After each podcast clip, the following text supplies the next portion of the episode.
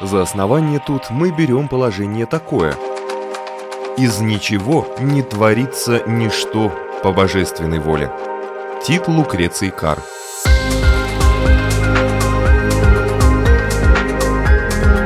Дерзкие теории, смелые гипотезы, предположения, которые завтра могут стать аксиомами.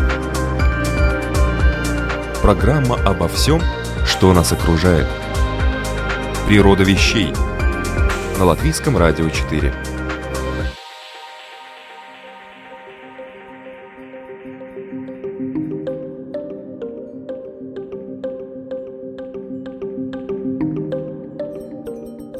Приветствую вас, любители узнавать новое об уже известном. В эфире программа «Природа вещей» и я ее ведущая Людмила Вавинска.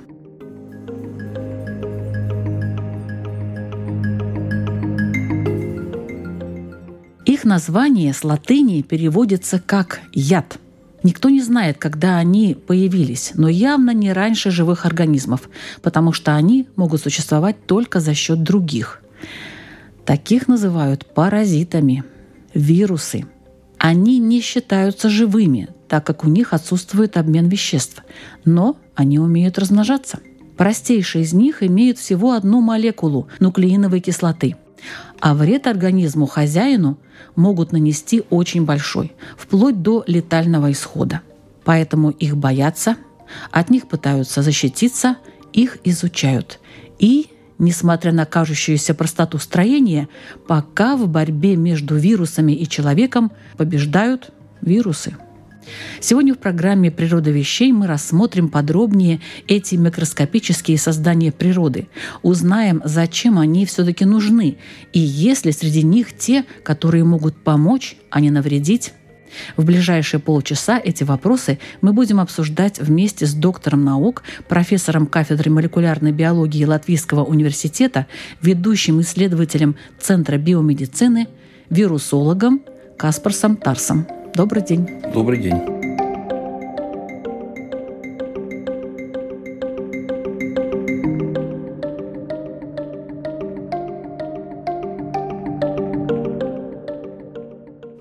Такое вирусы? Ваше представление. Ну, вы уже тут э, рассказывали немножечко, да, действительно, происхождение из латинского слова «яд», но немножко про историю. Кстати, вирус открыл русский ученый Иванков Дмитрий. Это было в конце XIX века.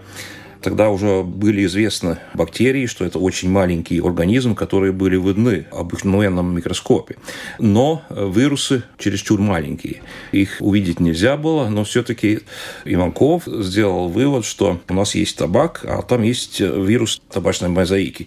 И он доказал, что это очень маленькие такие частицы, которые инфицируют вот эти листья. Это было начало есть разные взгляды на то, вирус живой или не живой.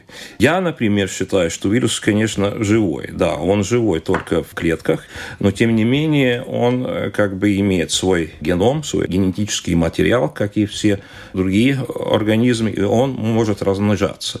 Вот это основные признаки живых организмов. Я, например, считаю, что вирус – это живое существо, но он может существовать только в другой клетке немножечко о происхождении вируса. Это никто на самом деле не знает, когда они появились.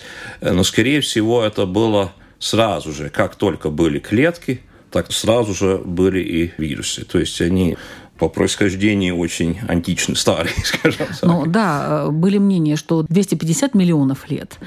а вот последние исследования, последние, так сказать, разработки ученых показывают, что даже еще и на не, не, 200 не, гораздо, гораздо больше. миллионов. есть, я думаю, что они появились как только что появились бактерии, а бактерии у нас появились уже несколько миллиардов лет назад. Вот тогда и вирусы. Даже миллиардов? Да, да, да, да, конечно. Тогда те вирусы, которые заражают бактерии, а их называют бактериофаги, бактериофагами.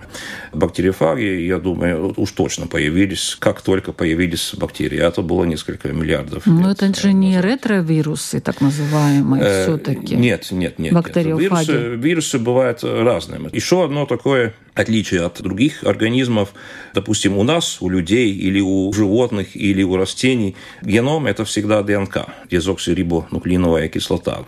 У вирусов это может быть ДНК, но может быть и РНК, это рибонуклеиновая рибонуклеиновая кислота, она встречается у нас, у людей, допустим, тоже, но там функция немножко другая.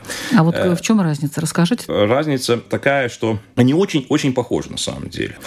Но функция рибонуклеиновой кислоты в нашем организме немножко другая. Она как бы переносит информацию из ДНК в протеины но она у нас как бы не несет эту генетическую информацию в следующее поколение. Но она, в принципе, способна это делать, потому что там тоже этот генетический код, он тоже как бы состоит из четырех букв, скажем так, Г, А, Т, С. В случае РНК там одна буква немножко другая, но принцип такой же. Капацитет кодировать геном тоже в РНК. Но РНК, она менее стабильная, чем ДНК. Вот почему РНКовые геномы не может быть очень длинными. Для вирусов это не проблема. У них геномы все равно маленькие.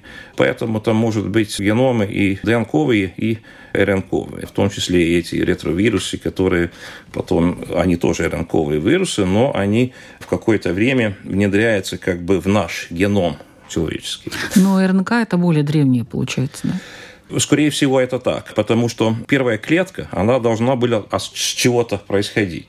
Сейчас в любой клетке должна быть ДНК, должна быть РНК, должны быть э, протеин. То есть без этих трех веществ никак не получается. Но они никак не могли одновременно появиться. Должно было быть что-то перед тем, что-то одно. И это, скорее всего, было РНК. Это было, наверное, ну это чисто спекуляция, да, никто на самом деле не знает. Но, скорее всего, было так, что перед клетками еще было просто этот РНКовый мир, был просто РНК, которая сама себя реплицировала. Воспроизводила. Да, да, да. Ну и тогда, кстати, может быть, и появились уже первые вирусы какие-то, очень просто уже перед клетками. Страшное Такое дело тоже вообще, да? так, если подумать. Насколько выживаемый вот этот вот э, элемент, который вы называете живым организмом, я про вирус говорю, да, да, да, да. А вообще вот есть такая философская теория, что какой-то коллективный разум присутствует этих вирусов, они влияют на организм хозяина, каким-то образом заставляют его что-то делать, например. Бактерии говорят, что точно влияют, а вот вирусы... Каким-то образом они, конечно, влияют, но это не так, чтобы у них какой-то там нет, разум. Мозга нету, понятно. Мозга, естественно, там никакого но нет. Вот как-то влияют же чем-то, наверное, с какими-то, не знаю, медиаторами медиаторами там своими. Ну, они влияют на клетки, конечно, но так, чтобы на весь организм, для того, чтобы самим себе какую-то пользу иметь, я даже такого примера прямо чтобы, допустим, как-то влиять на наше поведение, что им как бы лучше с этого. Да, да, и были такие эксперименты. Например, э, когда человек заражался риновирусом, то у него было желание, ну, как-то вот трогать какие-то предметы вокруг себя, да, больше, чем обычно угу. это делает. Угу. Или, скажем, человек, который да. пришел в место, где находятся вот эти риновирусы, и, скажем, Если он пытался говорите, там да, дотронуться да, да. до носа, до рта, хотя и не нужно было. Но на самом деле риновирусы в основном распространяются капельками, когда мы чихаем, и другое другое. Ну, если допустим, на поверхности, скажем, они есть, если человек тоже, дотронулся, это тоже, они это к нему тоже, попали, да. начинают на него это влиять. Тоже. Есть такая теория. Я говорю, да, это может быть такое философское да, размышление да, да, на да. тему вирусов, но такое вот присутствует. Или это от страха, наверное, ну, этими вирусами. Это такая уж очень философская тема. Да. Давайте тогда расскажите, пожалуйста, вот из чего состоит этот вирус? Обязательно там этот геном должен mm-hmm. быть. И еще есть какая-то оболочка. Оболочка состоит из протеина, этот геном вируса, он в первую очередь должен кодировать эту свою оболочку протеиновую. И еще он кодирует обычно тот протеин, который будет размножать этот геном, репликазу, так называемую, полимеразу какую-то. Но это не обязательно входит уже в этот вирус частицу. Самые простые вирусы, я тоже занимаюсь самыми простыми бактериофагами, там он состоит из этой, в этом случае это ренковый геном, и оболочка протеиновая, которая состоит из нескольких сотен одинаковых маленьких таких протеинников, еще маленький еще один протеин, который клетки связывается с рецептором. Самые простые вирусы такие. Но да. вид у них в виде таких паучков. Как будто бы головка такая и ножки. Это у ДНКовых бактериофагов, да. Они гораздо сложнее, чем те бактериофаги, mm. которыми я занимаюсь. У них, да, у них есть эта голова, там тогда эти ДНКовые вирусы, то есть похож этот геном на наш геном, только гораздо меньше. А у них есть еще эти ножки, еще хвостик. Ответвление и хвостик даже? Да, да, да. да а из чего они состоят? Это все белки, протеины. Каким образом вот этими ножками может соединиться бактерия, интересно? Ну, он там как бы связывается, но там есть определенные рецепторы. Реагенты? То есть, да, молекулы на поверхности, допустим, клетки, есть какие-то молекулы. Они, конечно, не для того, чтобы вирус там связывался. Допустим, вот этот новый наш коронавирус, он связывается с определенным протеином, определенным белком, который на поверхности клетки. Но этот протеин, конечно, он не из-за этого там. Он для клетки нужен для совершенно какой-то другой цели. Вот этот вирус, он приспособился, что он вот использует вот просто. Ну как он присоединяется да, вот так, присоединяется. Да? И Пришлепывается, уже... как-то да, прилипает да, да, или да, что да, он там да. делает? И потом есть разные механизмы. Либо он сам там попадает потом в клетку эндоцитоз, да, есть такое событие. Разрушает да, эту э, оболочку, э, да, и ну, образом да, либо попадает. разрушает, либо сливается с этой оболочкой. Mm. Или в случае бактериофагов обычно только этот геном попадает внутри клетки, и потом уже... И там появляется новый такой, да, да. вирусик маленький. Да-да-да. И этот геном, это просто геном, но тогда клетка сама, клеточные энзимы сам как бы сделает из этой ДНК все ну, составные части да, да, вируса. Новый вирус. Да, да. Ну вот видите, программирует же все-таки. Хотя, правда, только бактерий. Ну да, да, да. Но это клетку программирует, скажем так. Ну, весь организм, так как-то, не знаю. Ну, когда их много. Когда их много, да. Говоришь, коллективный разум даже на людей действует иной раз, да. Человек как бы присоединяется к общей большой массе и что-то делает, что он, может быть, в жизни бы никогда не делал. Есть как-то понятие о большом таком вот коллективном разуме, который влияет уже на все остальные.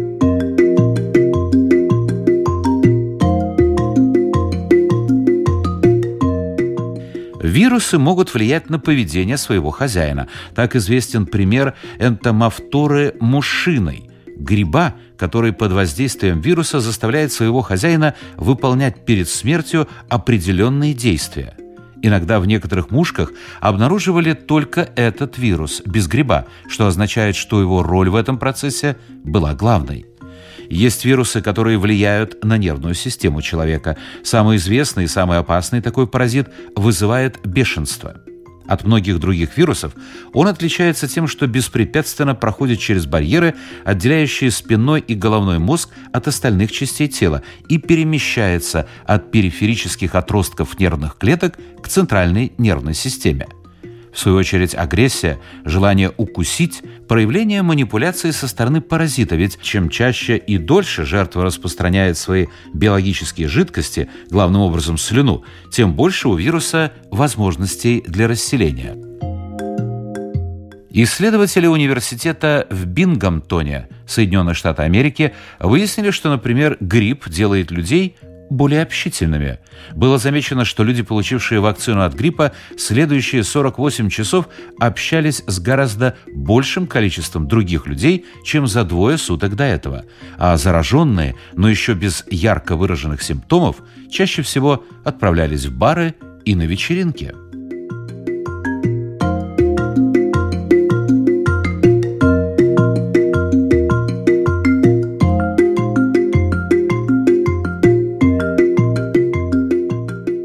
Какие есть виды вирусов?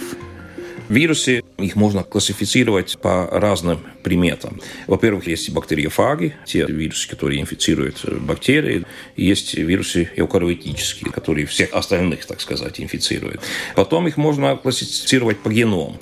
Вот есть РНКовые вирусы, есть ДНКовые. И еще, допустим, у нас ДНК в клетках двухцепочечная, то есть double helix. А вот у вирусов это не обязательно так. Там может быть и одна цепь ДНК. И, и то же самое с РНК бывает. Там их несколько видов, двухцепочечные, одноцепочечные, ДНКовые, РНКовые. Еще можно по структуре этого белка оболочки. Там бывает две разные структуры. Бывает спиралические оболочки, и бывают икосаэдрические оболочки, то есть только две виды симметрии. Все эти оболочки состоят из многих копий одного и того же протеина. Две разновидности, то ли спиральные, то ли икосаэдрические. И это может комбинироваться с этими геномами разными. И еще один вариант, как их классифицировать, есть вирусы, у которых есть только этот геном и протеиновая оболочка, но есть еще и такие, которые из клетки взяли клеточную мембрану, которая из липидов состоит, не из протеинов. И вот это еще верхняя, еще одна оболочка, которая липидная. У природы нет ничего такого лишнего, насколько нам всем известно. Зачем она создавала вирусы? Почему бы нет? Вирусы тоже как бы живые организмы. Да? С таким же успехом мы можем спросить, а зачем природа создала животных? Зачем природа создала растений? Вирусы – это просто один из видов живого мира. Почему мы на него такое внимание обращаем? Потому что если взять, допустим, измерить количество вирусов и все живое на Земле, то вирусы перевесят. Это не совсем так. Если количество вирусов и количество всех клеток, и они же нам помогают в эволюции тоже. Наша иммунная система, она тоже развивается. Когда вирус нас заражает, наша иммунная система тоже работает. работает. Вопрос такой же. Зачем есть животные, которые едят других животных. Зачем есть зайцы, зачем есть волк? Как ну вот одни... в этой ситуации вирусы нас едят или это какое-то другое слово надо к ним применить? А, ну, не скажем, что едят. Ну, едят это немножко как бы другое, но они используют наш материал. Кое в чем, да, в кое в чем едят, скажем так. Но они нас разрушают? Они разрушают наши клетки, да. Они же сами ничего производить как бы не может. Они берут то, что у нас в клетках есть. Но с таким же успехом животные тоже без растений никак не может обойтись, например. Растений, кстати, без животных, я так думаю, вполне может. Но мы тоже как бы паразиты, если так.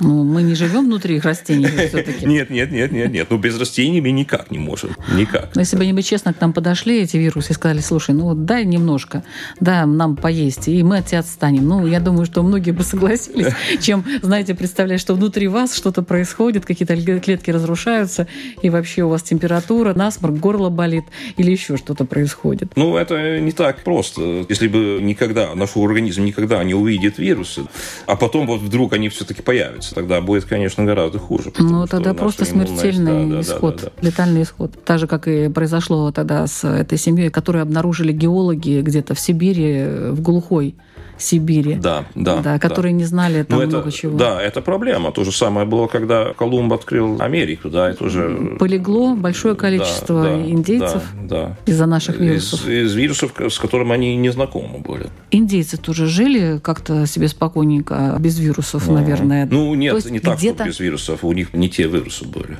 У них были У другие. Них были другие, другие вирусы. А вообще при развитии общества вирусы звереют или нет? Звереют. А то, что они становятся более агрессивными и более активными, вообще они как-то внутри, вот говорят, что вирус мутировал. Чему там мутировать-то? Там же ну как, всего там лишь же одна... этот набор этих букв, которые в геноме, они меняются. То есть время от времени это полимераза, которая делает копию генома. Она делает ошибки иногда. Причем эти РНКовые, которые... Это специальные генома, ошибки или случайные ошибки? Это случайные ошибки. Случайно. Это случайно. Это не так, что, допустим, мы там используем какие-то препараты, более сильные антибиотики, и типа вирусы начинают быть более такими агрессивными. То есть это вообще а, нет, ерунда, нет, нет, это, это неправда. Это, это не так. Но там эти мутации есть. И, конечно, большинство из этих мутаций, они просто вредит да, организму. Но есть такие иногда, которые помогают. И вирусы таким образом меняются. Особенно эти РНКовые вирусы, там эта РНКовая, которая полимераза называется, она больше делает этих ошибок, чем ДНКовая полимераза. Но и там консеквенции две. Во-первых, у этих РНКовых вирусов этот геном, он не может быть очень длинным. Потому что если он будет очень длинным, тогда обязательно сделает какую-то ошибку. Это РНКовая полимераза каждый раз. А поскольку большинство этих мутаций будет летальные, то это для вируса невыгодно. А если иногда делать эти ошибки, тогда это может привести к новому вирусу, который там более способный, допустим, к другому рецептору связываться или что-то такое. Но там тогда геном не очень длинный может быть.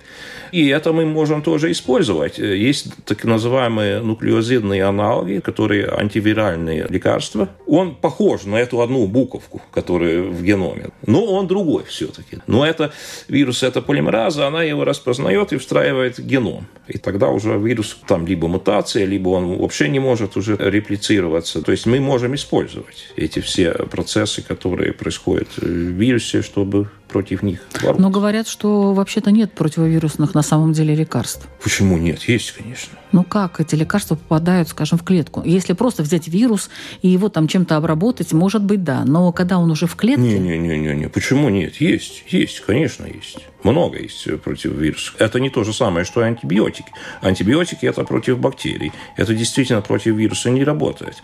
Но есть лекарства против вирусов, конечно. Против того же HIV-вируса есть 100 препаратов примерно, которые действительно работают. В случае HIV это не так просто, потому что он встраивается этот наш Это геном. СПИД, да? так СПИД, назовем СПИД, это, да. Да, да, ну HIV это вирус, угу. да. Заболевание это СПИД. Но против этих частиц, чтобы они не размножились, там есть очень много всяких лекарств. Э, ну почему тогда такое есть мнение, что бытует мнение, что то, что вот рекламируются все эти противовирусные, это все, так сказать, нет, нет, нет, только это, реклама? Это, это не так. Но они более специфичные, конечно. То есть для каждого вируса может быть то, что работает против СПИДа, не будет работать ну, против это понятно. Ну, вот, допустим, ну, допустим, там... бактериальные это не так. Бактериальные обычно очень широкого спектра. Есть такие антибиотики, которые работают против очень много разных бактерий. Да. Нет, ну скажем, вот грипп. Сейчас говорят, только вакцина, только вакцина. Есть да, вообще противовирусные? Да, да, да, да, есть. Но с гриппом там немножко сложнее. Допустим, у нас тоже был препарат Ремант-1, и там, конечно, вирус э, с временем адаптируется. Допустим, он уже сделал мутацию, тогда все, это уже... Уже это лекарство не действует. Не действует, да. То же самое, кстати, с антибиотиками, только там медленнее это все происходит. Бактерии не так быстро меняются. Они, конечно, более сложные, они не так быстро меняются. И именно поэтому, наверное, они... Да, да, да, да. Но этот процесс такой непрерывный эффективной. То есть вирус придумывает новую мутацию, а мы должны придумать другое лекарство.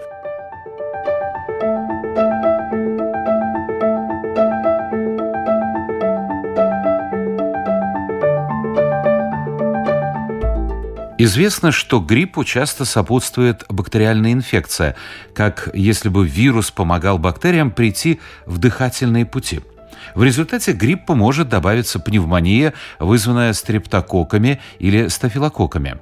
Как вирус может помогать бактериям? Например, он может отвлекать на себя иммунитет, либо деятельность вируса меняет структуру тканей дыхательных путей, так что бактериям становится проще в них проникнуть. Но вирус может и непосредственно помогать бактериям. Известно, что кишечные вирусы способны налипать на поверхность клеток кишечных бактерий. Ученые решили проверить, будет ли вирус гриппа также налипать на бактерии, заражающие органы дыхания. Грипп типа А смешивали со стафилококками, гемофильной палочкой и бактерией Marachella catarrhalis, которые могут вызывать самые разные болезни, в том числе и болезни дыхательных путей. Несмотря на то, что клеточная стенка у этих бактерий устроена по-разному, вирус к ним прилипал. А прилипнув, помогал бактериям закрепиться на эпителиальных клетках легких.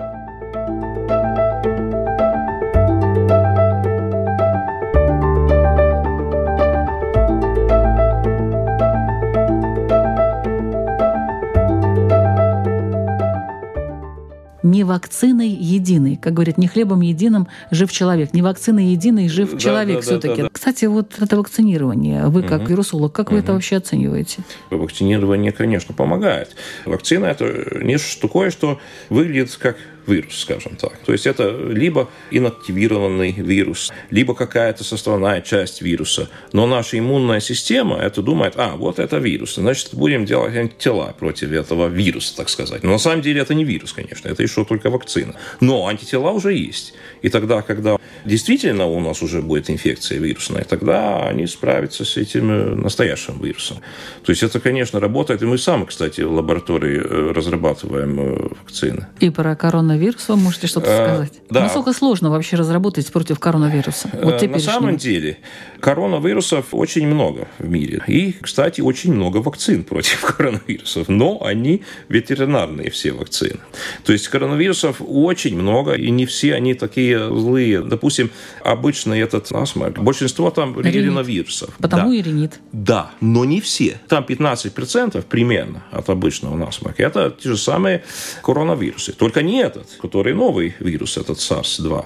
А вот есть другие. Четыре разновидности есть, которые симптомы как насморк. Да, ничего, Но против ничего них страшного. можно там вакцину Э, какую-то? Против них нет, потому что нет смысла делать вакцин против этих. Они ничего такого... Ну да, представляете, человек болеет насморком и болеет, болеет и болеет, болеет и болеет, без конца. Не-не-не, это не год. без конца. Это на две недели проходит. Так, А так же, потом через месяц ринопвирус. опять одна-две недели.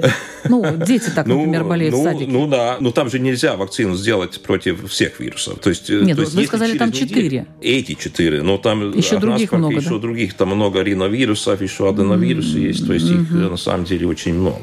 Там универсальную какую-то вакцину против насморка сделать просто нельзя. Ну, вообще Но универсально нельзя э, сделать, наверное, вакцину очень много вреда они приносят тоже сельскому хозяйству. Допустим, есть на свиньи, есть на рогатые скоты, также на кошки, на собак, и даже на птицы разные. И там вакцин на самом деле очень много. Они все так называемые аттенированные вирусы. То есть принцип такой же, как делает прививку от гриппа. Это живой на самом деле вирус, но он уже ослаблен.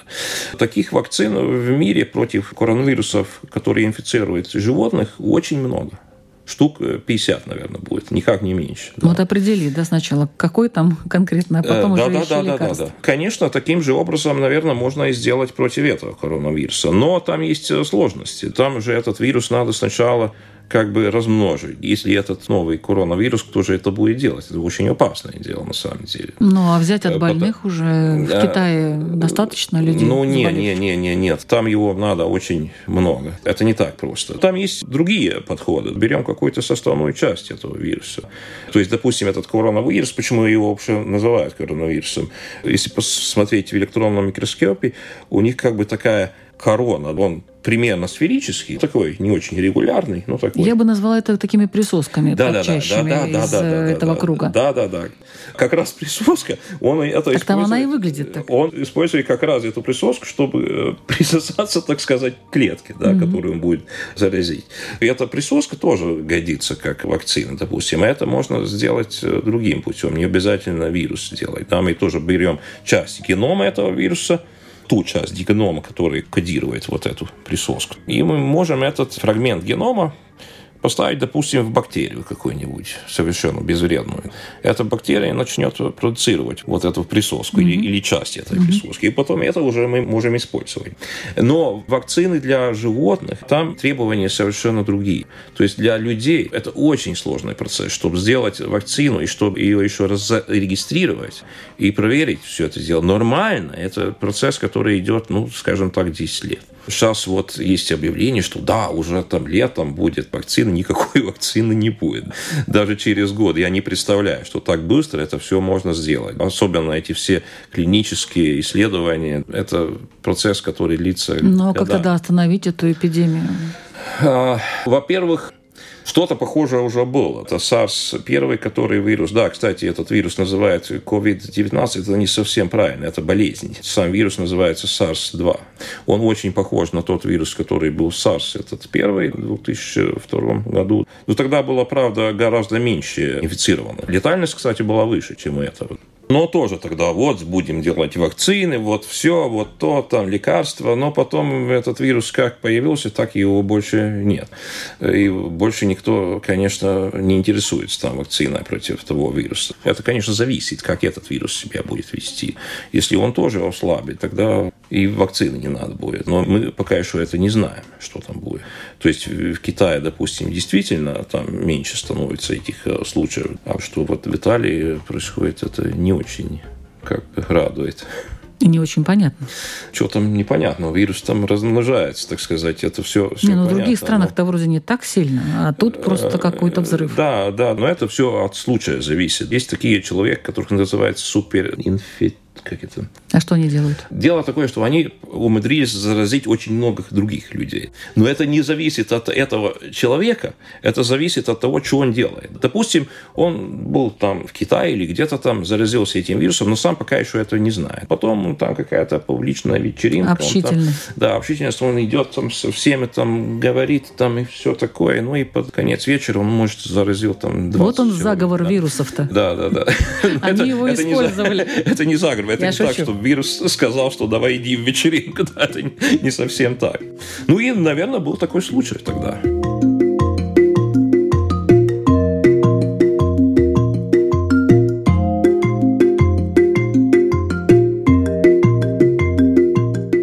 Некоторое время назад ученые обнаружили, что есть вирусы, способные проникать внутрь древовидных иммунных клеток, с которых и начинается противовирусная реакция. Эти клетки производят интерферон и другие белки, стимулирующие иммунный ответ. Правда, кроме них, древовидные клетки синтезируют еще и иммуносупрессоры для тонкой настройки иммунной реакции. Исследователи предположили, что вирусы, проникнув в древовидную клетку, могут стимулировать синтез иммуносупрессоров, тем самым подавляя бдительность иммунитета. То есть вирус, попав в иммунную клетку, заставляет ее синтезировать избыток интерферона. Среди прочих иммунных белков повышается и активность иммуносупрессоров, которые подавляют работу Т-клеток, специализирующихся на антивирусной защите. Однако, если ограничить чувствительность клеток по отношению к интерферону, можно настроить иммунитет нужным образом. После временного затишья иммунная система начнет прицельно истреблять вирус. Таким образом, авторы исследования пришли к парадоксальному выводу, что интерферон не только полезен, но и вреден.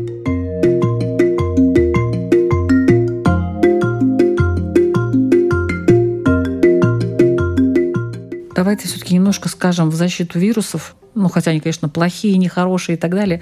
Но то, что они иногда и помогают. Допустим, те же бактериофаги, есть же уже лекарства. Лично у меня есть такое лекарство, я им пользуюсь и очень успешно пользуюсь. В колбочке разводятся эти бактериофаги. Да, да, да, да, есть такая терапия, но там в чем проблема этой терапии? Эти бактериофаги, они очень специфичны. Вот этой бактерии. Если эта бактерия немножко-немножко другая будет, он уже не будет работать. Ну, там есть какой плюс? Что, допустим, стрептококковые бактериофаги, так как стрептококковая инфекция, она очень распространена. Потом там есть, по-моему, стафилококковые, стрептококковые, еще там какие-то. То есть есть даже общие, в одном бетончике они находятся. То есть можно использовать для разных инфекций. И Плюс в том, что они не могут существовать без этих бактерий, то есть они погибают и выводятся из организма.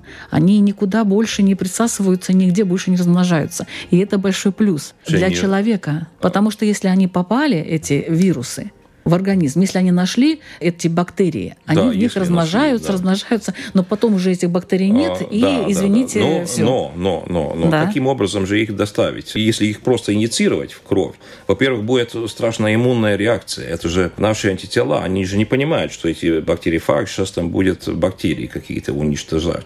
Они будут уничтожать Их этот- принимают этот вирус, да. перорально, э, и, допустим, если ухо Да, да, да, заболело, они в виде раствора капаются в ушко. но, там, в но их не может. То есть там принцип действия не может быть такой же, как у антибиотиков. Конечно, Да. конечно, более Вот. мягкая. И вместе с тем же, а у антибиотиков, конечно, спектр гораздо больше. Но да, есть случаи, когда бактериофаги может помочь. И особенно, если есть какие-то мультирезистентные бактерии, которых уже антибиотики никакие не берут. Тогда действительно есть шанс, что какой-то бактериофаг их... Ну, э, это пока что да, есть препараты, которые продаются, но это далеко от того, чтобы в каждой аптеке купить там бактериофаги, допустим. Не но, так сильно э, ну да, там какое-то будущее в этом деле, конечно, есть. Тем не менее, не обязательно сами бактериофаги иметь. Там же есть эти составные части, которые вот как раз что-то делает, вредит этим клеткам, лизирует их, как бы их уничтожает. Такой тоже есть э, вариант еще. И еще есть вариант, чем мы занимаемся – мы используем вирусоподобные частицы, так называемые, для создавания вакцин против чего-то совершенно другого. Потому что идея какая? Вирусы состоит из много копий. Вот эта оболочка вирусная состоит из много копий одного и того же протеина. Вот наша иммунная система распознает это дело как что-то очень опасное.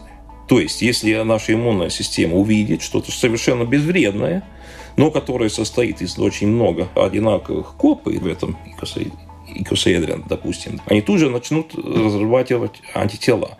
Это значит что? Что мы можем взять какую-то совершенно безвредную вирусную оболочку и там присоединить какой-то протеин из чего-то другого, из какой-то бактерии, из другого вируса, или даже из какого-то протеина нашего организма, с которого мы хотим избавиться.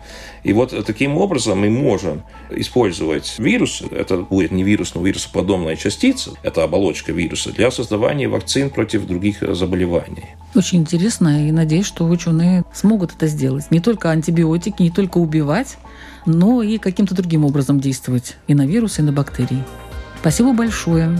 Вы, уважаемые радиослушатели, слушали программу «Природа вещей». В природе вирусов сегодня мы разбирались вместе с вирусологом, ведущим исследователем Центра биомедицины Каспарсом Тарсом. Над программой работали ведущая Людмила Вавинска, компьютерный монтаж Ингрида Бедела, музыкальное оформление Кристины Золотаренко. Текст об интересных фактах из мира вирусов читал Александр Алексеев. «Природа вещей». Мы открываем ее каждый четверг в 3 часа дня на Латвийском радио 4. Присоединяйтесь.